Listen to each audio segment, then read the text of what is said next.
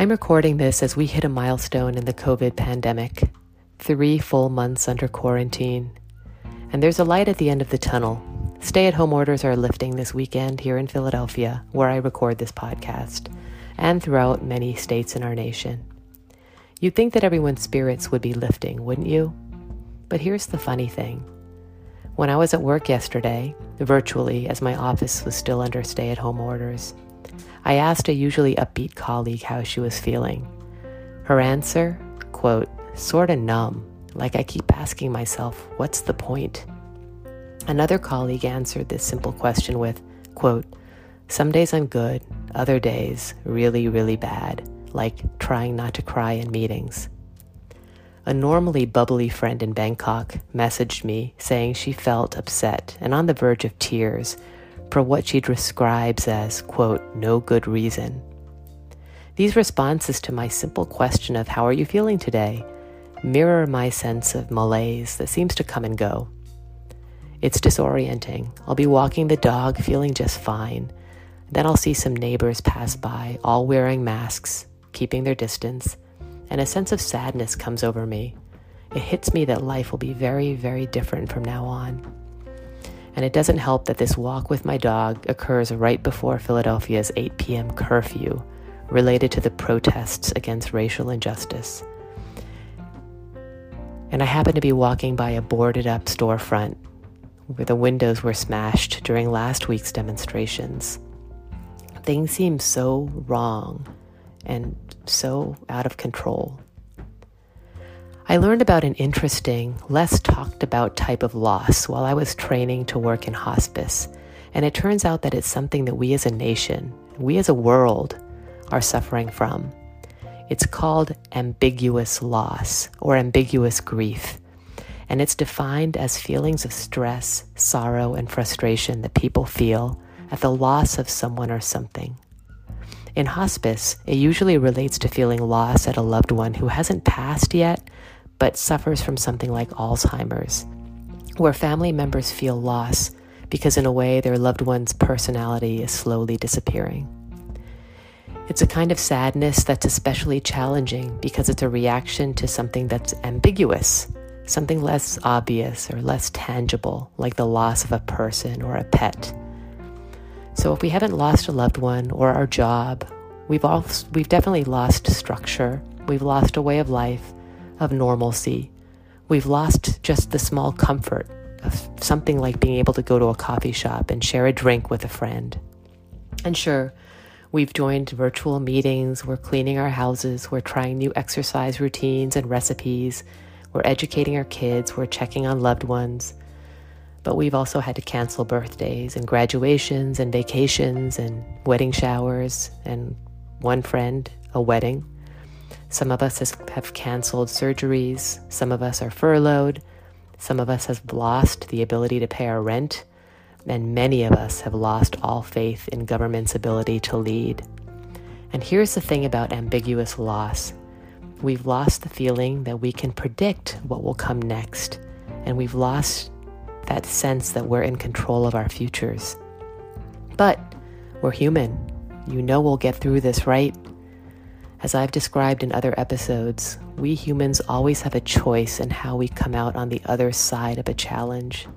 We can choose whether we come out broken or we can choose to come out stronger.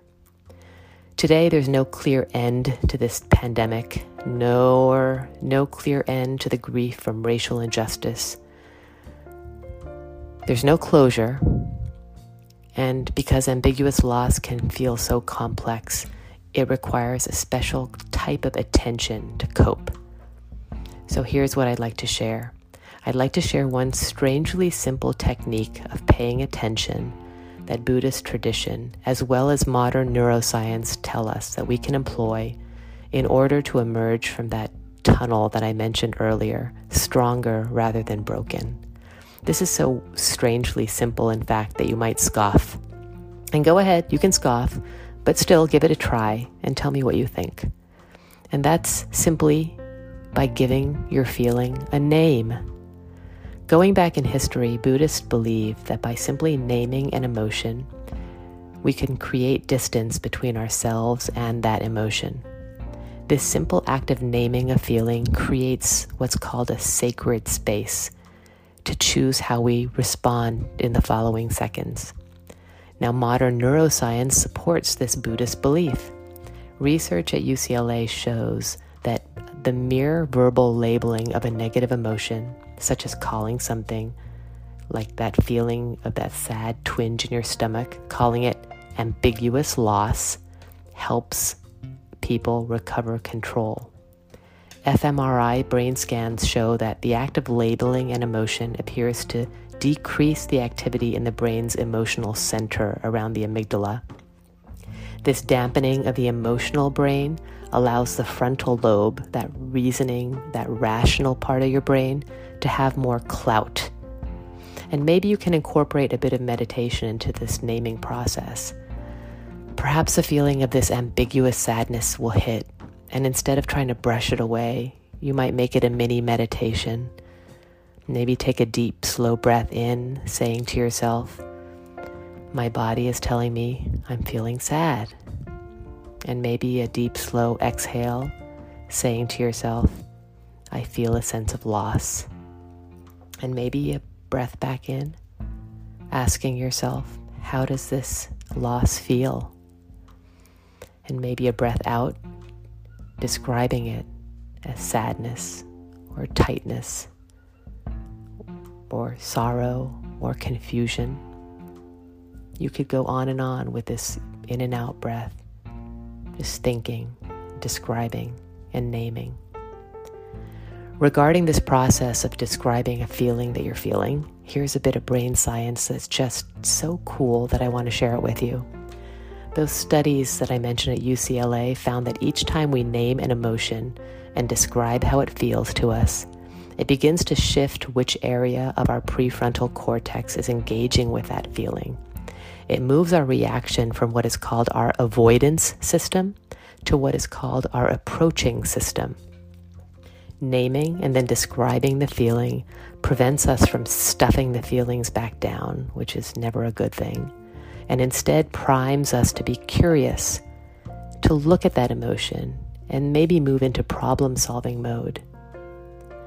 If this helps with this strange sense of sadness that we're feeling, don't stop there.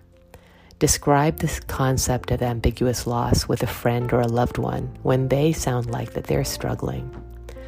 This is especially helpful for those in our lives who might sound like they're confused as to why they're feeling down or those more stoic friends who sound upset at themselves for feeling sad.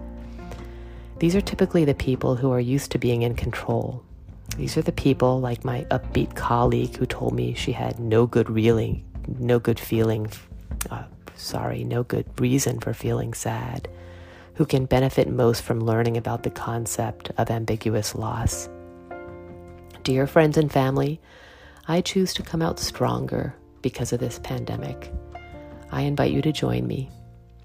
I'll see you next time on Mindful Moments, and I'll sign off with a classic Thai wish for your good health and fortune in the coming week. Sawadee ka.